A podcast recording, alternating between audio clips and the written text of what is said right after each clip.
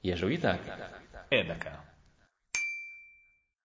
Melyik volt ez a legtávolabbi földrész, ahol miséztél, vagy misét hallgattál? Hát én Indiában voltam harmadik próbációban 2010-ben, úgyhogy India volt ez a legtávolabbi hely számomra, ahol misén vehettem részt, illetve hát misézhettem.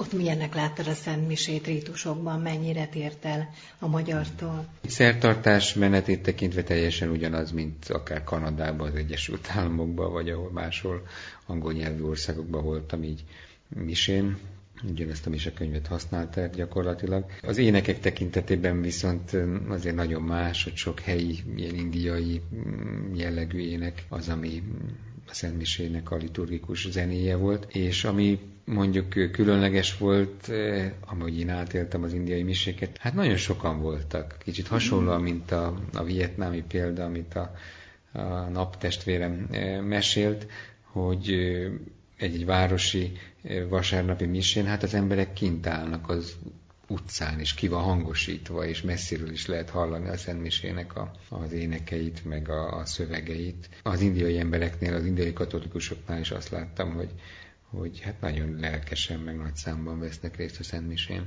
Hát Indiában katolikusnak lenni, egyáltalán kereszténynek lenni egy kisebbséghez való tartozást jelenti. Talán ezért is azért a a ragaszkodás a saját identitáshoz, a saját valláshoz az, az erősebb, megtartó erő, meg minden tekintetben hát forrás számukra, és hát legerősebben a közös ünneplés, a közös eukarisztia tartja őket, azt hiszem így így össze. És hát az is egy része az ottani realitásnak, vagy ahogy legalábbis én láttam, hogy hát az emberek vallásosak minden tekintetben. Tehát egy, egy hindu többségi ország, ahol van egy nagyon nagy muzulmán kisebbség és kisebb keresztény kisebbség, de még ezen kívül rengeteg vallás, különböző vallási hagyomány. Nagyon intenzíven élik meg ezt az emberek. Tehát természetes vallásosnak lenni, muzulmánnak lenni, hindunak lenni, és hát kereszténynek is lenni, és kicsit van egy ilyen hát nem jó szóta, hogy vetélkedés, de hogy, hogy hát mindenki, azt, azt láttam, hogy mindenki nagyon nagy hát lelkesedéssel, meg, meg akár külsőségekkel éli meg a saját vallási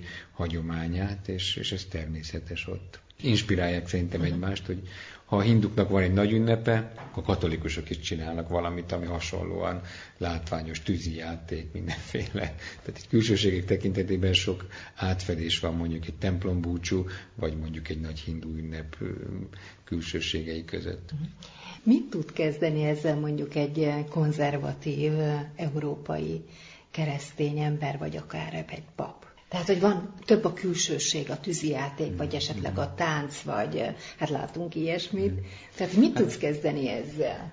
Mondjuk a liturgikus ünnepben azért nem láttam olyan különbséget, sőt, azt kell, hogy mondjam, hogy a Persze több helyen voltam Indiában, ugye Szentmisének és a jelleg azért más és más volt, de a nyugati parton, ahol először voltam, Goa, Bombay, hát ott, ott olyan volt a mise gyakorlatilag, mint tényleg bárhol Európában, vagy, vagy Amerikában, ahol angol nyelven miséznek. Jó, hát sajátos indiai énekekkel, de semmi különös nem volt más. Kicsit távolabb a, a keleti részeken ott, ott volt olyan élményem, hogy akár liturgikus ruhában más, vagy a templomoknak a, Egyet a templom építészet nagyon más volt, míg, míg Nyugat-Indiában, hát portugál templomokban voltam többnyire, amit több száz éve építettek, és teljesen olyan templomok, mint bárhol Európában. Addig Kelet-Indiában olyan, ezek egyébként friss keresztény, vagy friss katolikus területek, amit 19. században vagy utána misszionáltak, és ott viszont a templomok azok modernek, és olyanok a belső felépítésük, meg a, az építészeti elemek, hát mint egy hindu templom, vagy a, ugyanaz a márvány, vagy, vagy a, a Jézus szobor, vagy a Mária szobornak a, a ruházata, hogy ahogy a szűzanya kinéz rózsaszínbe, száriba, tehát teljesen indiai, azt mondjuk, hogy inkulturáció, tehát indiaiként van ábrázolva, ahogy hát nálunk is mondjuk Mária magyarok nagyasszonya a magyar Szent Koronával, hát valahogy hasonlóan a modern Indiában is a katolikus hit inkulturálódik, és a sajátos indiai hát ízvilág, színvilág, szemlélet szerint jeleníti meg a hitét és fejezi ki. Ilyen értelemben ez mondjuk kicsit nyilván távoli vagy idegenebb, de nekem ez volt a szimpatikusabb. Tehát mm. akkor éreztem furcsán magam, hogy igen, kicsit furcsán éreztem magam mondjuk Bombéba vagy Goában, ahol hú, hát hogy ez a Szent Mise, ez bárhol Európában lehet. Tehát, hogy tehát nyilván ennek még ott van a, a kolonizációnak is a, a múltja, meg évszázadok óta ott azok a katolikusok európaiakká is váltak kicsit így szokás szinten. Míg az újabb evangelizációs helyeken ott, ott az indiai kultúra és az indiai kultúrának tényleg a szépség és gazdagsága sokkal inkább jelen van a katolikus szertartáson belül is. Európában tapasztaltál különbségeket a rítusban, akár a megjelenésben?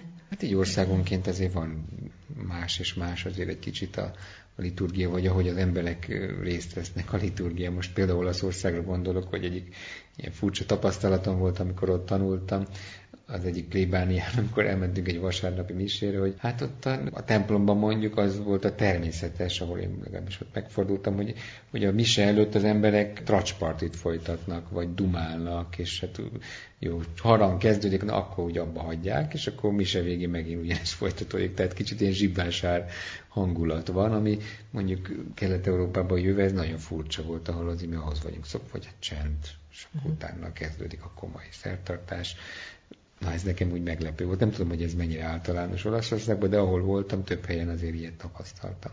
Vagy akár mondjuk Németországban egy más jelleg van, ott, ott több olyan szentmisét ami mondjuk nagyon szép volt, mint liturgia, hogy sok minisztráns megadták a módját nagyon szép énekekkel. De hát azt látom, hogy országokon belül is hát olyan nagy különbség vannak, hát hogy csak Magyarországra gondolunk, hogy milyen, milyen más szentmiség tudnak lenni, vagy kezdve attól, hogy na, milyen a plébános, hogyan, vagy milyen a kántor, vagy vagy diákmise, gitáros mise, vagy a különböző mozgalmaknak a szentmiséje, most gondolhatok akár a Szent János Bogár közösségek miséire, vagy a tábori misék, tehát hogy azért, na hát csak Magyarországon is annyiféle eh, formája van a vagy külső megjelenése a szentmisének. Erről gyorsan az jutott eszembe, hogy ugye nemrég eh, jezsuita mise volt a Szabadsághídon. Ez is egy újfajta, hogy mondjam, közeg, hogy kiviszik igen, a hídra igen, a misét. Igen.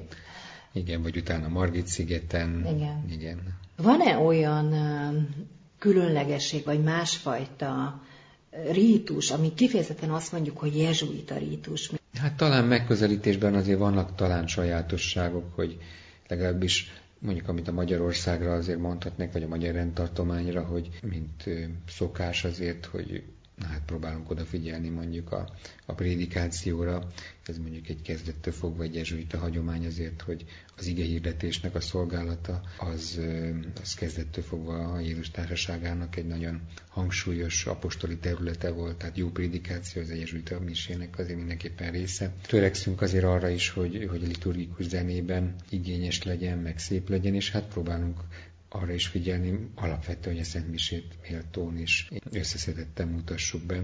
Eszembe jutott egy, egy ismerősemnek a, ő mesél gyakorlatilag, hogy nálatok volt fenn dobogókön, és vasárnap egy jezsuita szentmisén vett részt.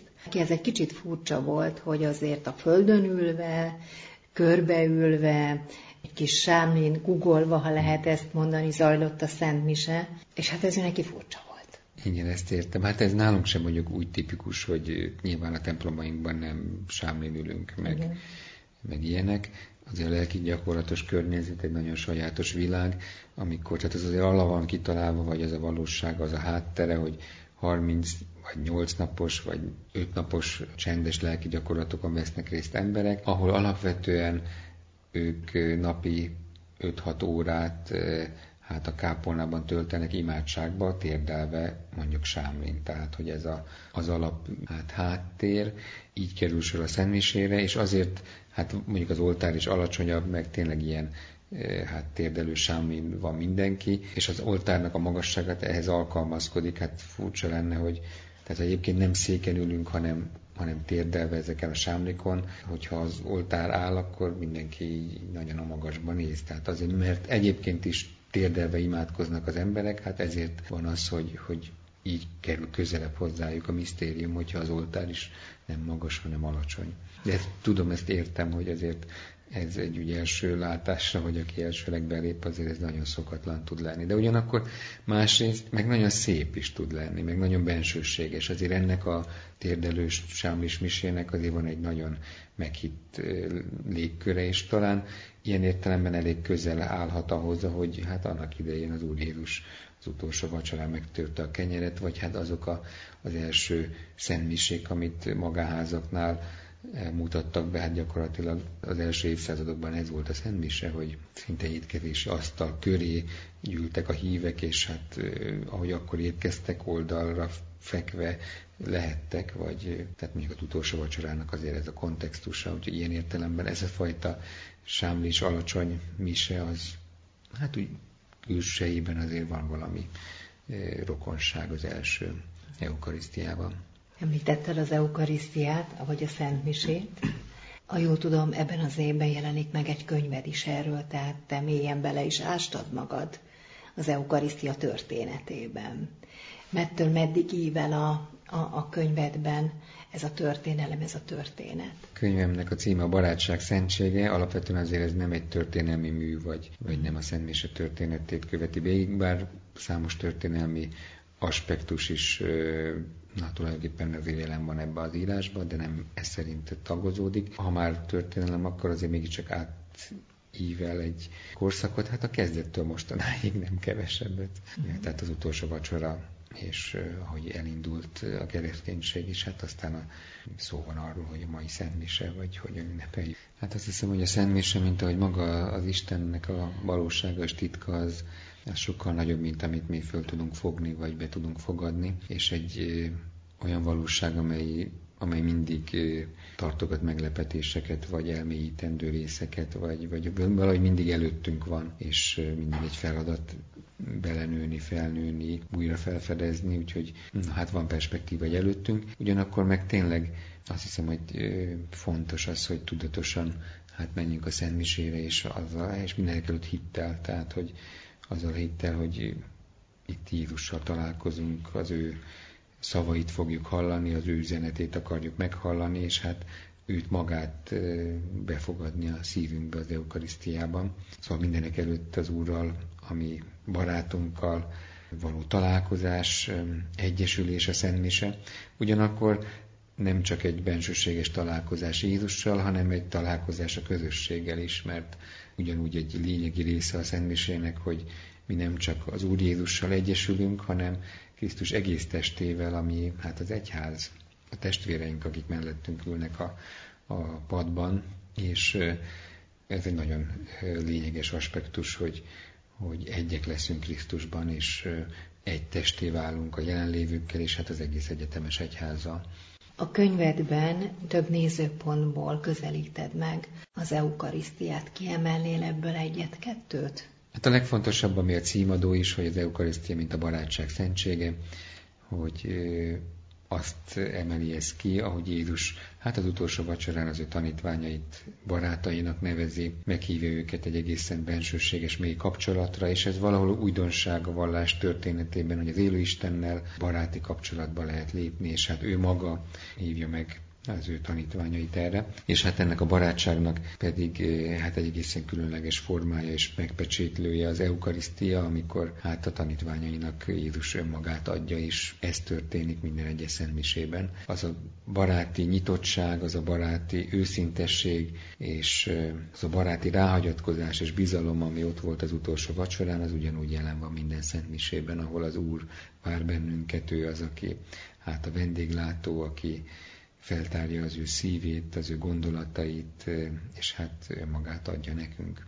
Egy másik aspektus, amit így kiemelnék, hát a szeretetnek a hármas dimenziója, szokták ezt megkülönböztetni, hogy van az érosz, a filia és az agapé, a filia baráti szeretet, amiről már beszítettem, de ott van az erosz is, és ott az agapé, az önzetlen szeretet, az erosz nyilván a neve is mondja, az erotikus szeretet, és hogy, hogy valahogy mind a három dimenziója szeretetnek ott van Jézus személyében és az Eukarisztiában.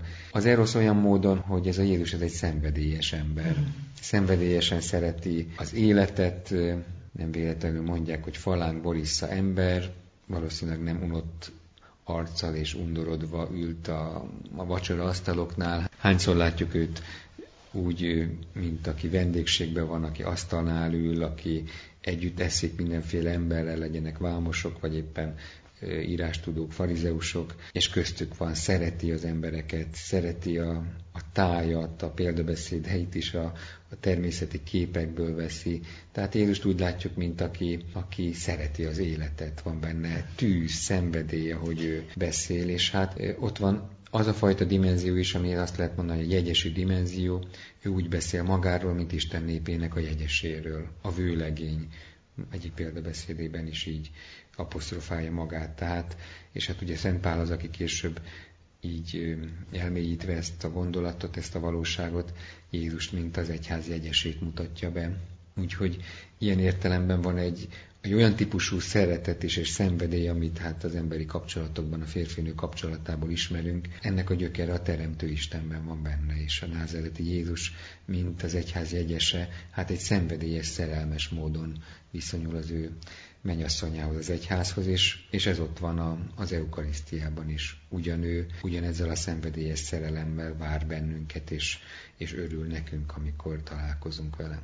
És hát az agapé, az az önzetlen szeretet, önfeláldozó szeretet, ami hát nagyon nyilvánvalóan ott van a názereti Jézus életében, aki az életét adja másokért, aki a kereszten hal meg, és hát a Szentmisét is úgy ünnepeljük, mint Jézus áldozatát. Azt hisszük, hogy a kereszt áldozat az itt és most jelen van. Jézus szeretetének ez az áldozatos oldala, az is jelen van az eukarisztikus ünneplésben. Nagyon szeretek kiemelni a Szentmisének a közösségi dimenziója olykor van egy ilyen kísértésünk is talán, hogy úgy tekintsük a Szentmisét, mint valami nagyon egyéni dolog csupán, hogy én és Jézus, és persze ez ott is van, és van egy egészen egyéni, egészen személyes találkozás, de ez csak egy része a misztériumnak. A másik része, hogy közösség. Jézus kezdettől fogva közösséget hozott létre, egy házat alapított, 12-t gyűjtött maga köré, és nekik törte meg a kenyeret. Tehát kezdettől fogva az, az eukarisztia, kenyértörés, Jézus önátadása, az egy közösségben valósult meg. És hát igazából, ha jó belegondolunk,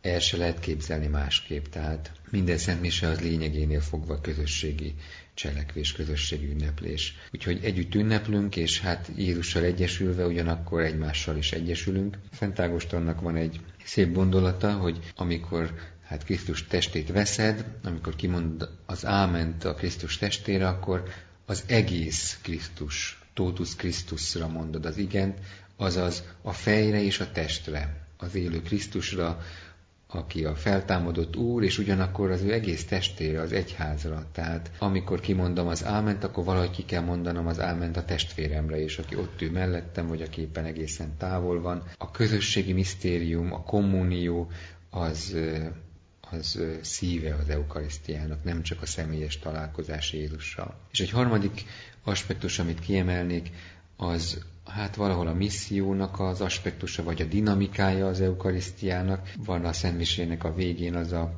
mondás, ugye latinul így van, ita missa est, a szentmise véget ért, menjetek béke, ugye magyarul ezt így szoktuk mondani, ami hát kicsit olyan furcsán is hangzik, ugye emlékszem gyerekkoromban, mondjuk azért vártam ezt a pillanatot, amikor ez eljön, hogy már mehessünk haza, neked tényleg így hangzik, hogy a válaszunk is Istennek legyen három, most minek, mi, miért legyen három, hogy vége van? Hát nem. Ita missa est, az azt jelenti, hogy ez a misszió ideje, a küldetésnek az ideje.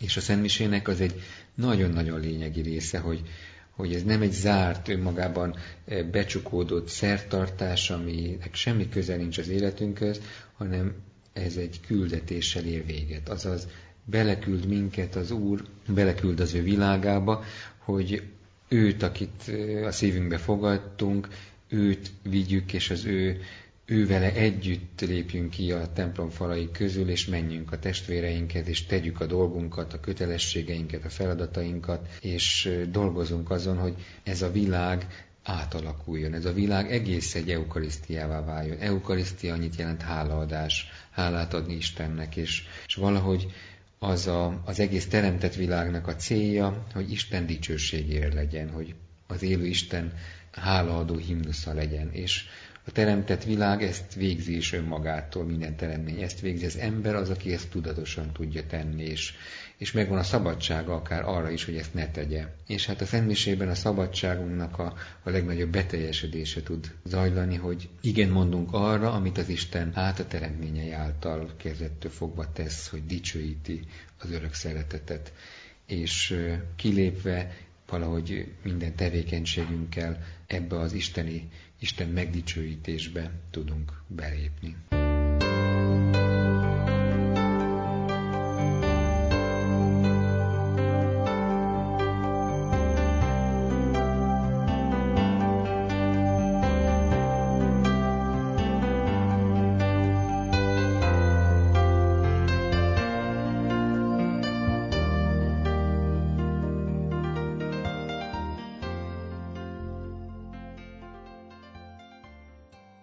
Naponta uh, misézel?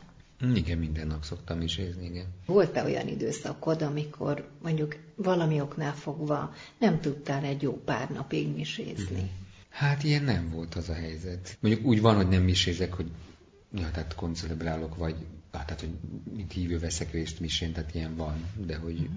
Hát az, az, az életem része, hogy minden nap misén vagyok. Ja, neked a Szent Mise, mint papnak, olyan, mint egy levegővétel. Hát az életemnek a szíve, igen. Ja, tehát enélkül nem működik a papság, azt gondolom. Tehát ennek van két dimenziója, hogy, hogy van egy külső dimenziója, hogy misézek másoknak, tehát így van, hogy nem minden nap misézek másoknak. A munkám az olyan, hogy tehát nem egy plébáni szolgálathoz kötődik, de van egy olyan része, hogy én hívő ember vagyok, aki az eukarisztiából él, és hát hogyha más nincs, akkor magamnak misézek, vagy, vagy uh-huh. egyedül misézek, tehát mint hívő és pap egy személyben, vagy veszek részt uh-huh. rajta. Ez is jutott rólad, meg hát ugye a jezsuitákról eszembe, hogy Szent Ignácot gyakran miseruhába ábrázolják, tehát hogy a, a jezsuitáknak egy központi lényege a Szent Mise. Igen, hát Szent Ignác életéhez kötődik az, hogy ő ugye naponta misézett, és a Szent Mise neki egy életének abszolút a forrása volt, meg hát a megkülönböztetésnek és a helyes döntést így, hát a mise közben gondolt át. Persze ez egy, ez egy más világ volt, ugye még a tűzdentézsinat előtt vagyunk, és a magánmisék azok nagyon elterjedtek voltak, és hát egy Ignác, Ignácnak volt, hogy több órán keresztül misézett, amikor úgy magába volt, és úgy közben mérlegel dolgokat, tehát hogy na, ma egy kicsit furcsa ez, de maga a valóság mégis azért tiszteletre méltó, meg inspiráló, hogy minden nap az eukarisztiából élni. Az előbb említetted, hogy, hogy például Szent Ignác órákat misézett, magánmisét tartott. Ma ez még mennyire aktuális, vagy mennyire fontos az nek, papoknak nektek, hogy ott van valaki, jelen van a misén, vagy elég, hogyha a Jóisten, a Szentélek és? Hát alapvetően Isten népért vagyunk papok, tehát hogy azért ez lényegi, hogy, hogy a szentmését a hívek lelki javáért ajánljuk fel, vagy hát értük vagyunk papok, mm. tehát ilyen értelemben azért a, a normál vagy az alapvető az, hogy, hogy hívek közössége számára misézünk. Ugyanakkor azért azt gondolom, hogy a személyes életemben azért fontos az is, amikor mondjuk nincsenek hívek, vagy szabad napomban, vagy utazom, vagy bármi, amikor na, nincs lehetőség arra, meg nincs olyan feladat, küldetés, hogy, hogy mondjuk egy közösségnek misézek, tehát oké, misézek egyedül is magamban, uh-huh. amikor ott van a Jézus, az Isten, a Szent Háromság, ott vannak a szentek, tehát akkor sem magamban misézek, hanem, hanem meg az egész egyház ott van, tehát ezzel a hittel misézek, hogy az egész egyházért, meg hát az egész emberiségért. Tehát nekem amikor egyedül misézek, akkor is annak is egy közösségi dimenziója van, és ugyanakkor azt is kell mondjam, hogy lelki életem számára, na tehát én azért tényleg ezek a szabadnapos egyedüli misék, nekem azért sokat jelent ez, vagy akkor na, talán lassabban is misézek, vagy nem tudom, hogy összeszedettebben, de hogy, hogy talán jobban, nem is tudom, hogy lehet ezt mondani, jobban figyelve, de hogy, na, tehát hogy annak van egy, a saját lelki életem számára is egy, egy gazdagsága, szépsége. Esetleg egy intimitása? Egy intimitása, igen, ezt lehet uh-huh. mondani, igen. Tehát a szabadnapjaidon te magánmisét tartasz? Hát a leg, igen, a legtöbbször igen, amikor nincs külső feladatom, vagy, uh-huh. Vagy nem a közösségi misén veszek részt, akkor vagy elmegyek kirándulni, és későn jövök haza, akkor este tízkor misézek egyet, igen. Uh-huh. De ez nem kötelező. Hát nem kötelező, ajánlott. az egyház ajánlja azért, hogy a pap misézzen naponta. És mindig a kápolnába, vagy esetleg más helyszínt is uh-huh. választottál már? Hát alapvetően a kápolnában misézek, de de jó pár alkalma volt már, akár hogy fiatalokkal, hogy kirándulás közben hegytetőn, de hát maga, magam is, tehát hogy van, amikor elmegyek kirándulni, és hát mondjuk a Pilis valamelyik hegytetején misézek, és hát annak van egy nagyon különleges atmoszférája, hogy ott a város fölött, több ilyen, hogy többször Budapest fölött miséztem, és, és távol a városnak a házai, és hát azokért az emberekért is misézek, vagy jobban ott van ez a szándék, hogy, hogy az egész világért mutatom be a Szent Misét. Hát ilyenkor, amikor egyedül misézek, a, hát a köz, egyrészt az evangéliumról, a Szentírás olvasmányairól, hát imádkozom, akkor úgy többet vagyok csöndben, és mm, ez a prédikáció, hogy hagyom, hogy, hogy az Isten igéje az, az megszólítsa, megválaszolok rá. Tehát az egy személyes, bensőséges ima is, akkor a Szentírás szavaira válaszolok, meg hát a közben járó imádság olyankor hát valahogy többekért imádkozom, amikor egyedül misézek. Nagyon szép volt, amit így mondtál a, a magánmiséről, hát erről az intimitásról, de hát azért a nyilvános miséket is eh, nagyon szeretett, hisz eh, vannak azért közösségeid, és eh, nagyon aktív közösség vesz téged körül. Többfajta közösség vesz körül, ugyanakkor meg mégsem egy plébániához kötődöm, vagy egy templomhoz, ahol lenne egy állandó misém, vagy, vagy egy állandó közösség, ahol misézek, úgyhogy én nagyon változó helyeken misézek, vagy változó közösségeknek, hogy akár tényleg lelki gyakorlatokon, lelki napokon, gyakran tényleg hetente más csapattal. Mondjuk olyan szinten van egy állandóság, hogy van, mondjuk vannak a Szent János bogarak, nekik gyakrabban misézek, vagy, vagy az Inigóhoz tartozó fiatalok, ilyen értelemben van egy, egy ismerősebb közeg, meg hát nyilván a saját templomunkba időnként helyettesítek, vagy, vagy misélek a Mária utcában. Na jó, van egy, heti egyszer van egy nyilvános misém, a keddi mise, ami fix, de egyébként mindig változó. Ez mennyire zavaró, vagy nem zavaró, hogy nincs fix közös, közösséged? Hogy azért mindig változik a, a hívőknek a létszáma, korosztálya, én amióta pap lettem, most már, hát a jól számom 12. év lesz, én mindig így voltam, ez volt a mhm. dispozícióm. Korábban hivatásgondozás volt a munkám, most lelki gyakorlatok az Inigóval, meg ugye a rendtartományi központban a munkám, tehát hogy egyik sem templomhoz kötődik. Tehát én értemben az a fajta rendszeres lelkipásztorkodás, ami egy templomi mhm. lelkipásztorkodási kényen lesz, hiányzik az életemből. Tehát fogalmam sincs, hogy milyen egy állandó közösségnek misézni hosszabb távon, tehát ez mindig változott, vagy, vagy úgyhogy csak azt tudom mondani, hogy eddig ezt éltem meg, ennek én örülök egyébként, vagy ezt szeretek misézni, úgyhogy ez a küldetésem most, hogy változó csoportoknak misézek, és, és szeretem, és hát örülök, hogy hirdethetem az evangéliumot. Tehát nekem azért a, a Szent Misében az ige hirdetés, mint az evangélium hirdetése azért az központi. Hát nyilván a másik része is a Szent Misének, de de maga a, hát az evangelizáció, vagy az evangélium hirdetése azért az nagyon fontos számomra. Készültök egy nagy találkozóra is, hogy az evangelizációt említetted, eukarisztikus kongresszushoz kapcsolódva, talán mesélj erről egy kicsit. Hát ez mondjuk annyiban kapcsolódik, hogy az eukarisztia lesz a, a fő témája, de annyiban meg nem, hogy, hogy ez egy olyan jezsuita program, a Mágiszról van egyébként szó, amely hát minden évben szokott lenni. Ez egy nemzetközi jezsuita ifjúsági fesztivál tulajdonképpen, ami augusztus 1 és 9 között most mi magyarok adunk hát ennek otthont, vagy mi vagyunk a főszervezői.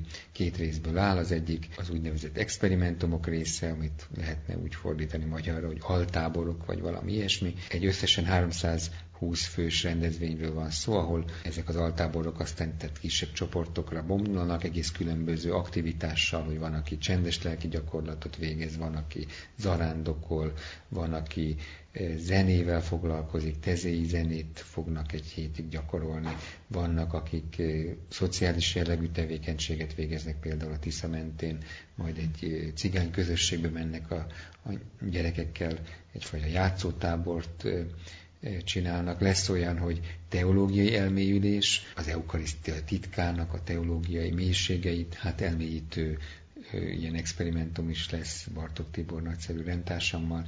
Aztán van művészethez kapcsolódó experimentum, az úgynevezett Living Stones, vagy élő kövek, amely hát egy ilyen evangelizációs program templom építészet segítségével. Tehát ilyen sokszínű experimentumok vannak, és aztán egésznek a végén, akkor mindjárt Miskolcon találkozunk, és akkor van egy nagy fesztivál, úgyhogy így néz ki ez a idei mágisz, ami egyébként tényleg nemzetközi, Európa nagyon sok országából, de hát Európán kívül is, a közel-keletről is, Szíriából például várunk keresztényeket, de vannak már jelentkezők távol-keletről is, úgyhogy Szóval sok felül érkeznek, és hát angol lesz a közös nyelvünk. De a központi téma az eukarisztia. Mindenütt az eukarisztia lesz a téma, igen, mert úgy van felépítve ennek a mágisznak a napja, hogy minden napra van hát egy-egy fókusz, egy reggeli imádság, amiben elindul a nap, és, és ezeknek az imádságoknak a tematikája az az eukarisztiáról fog szólni.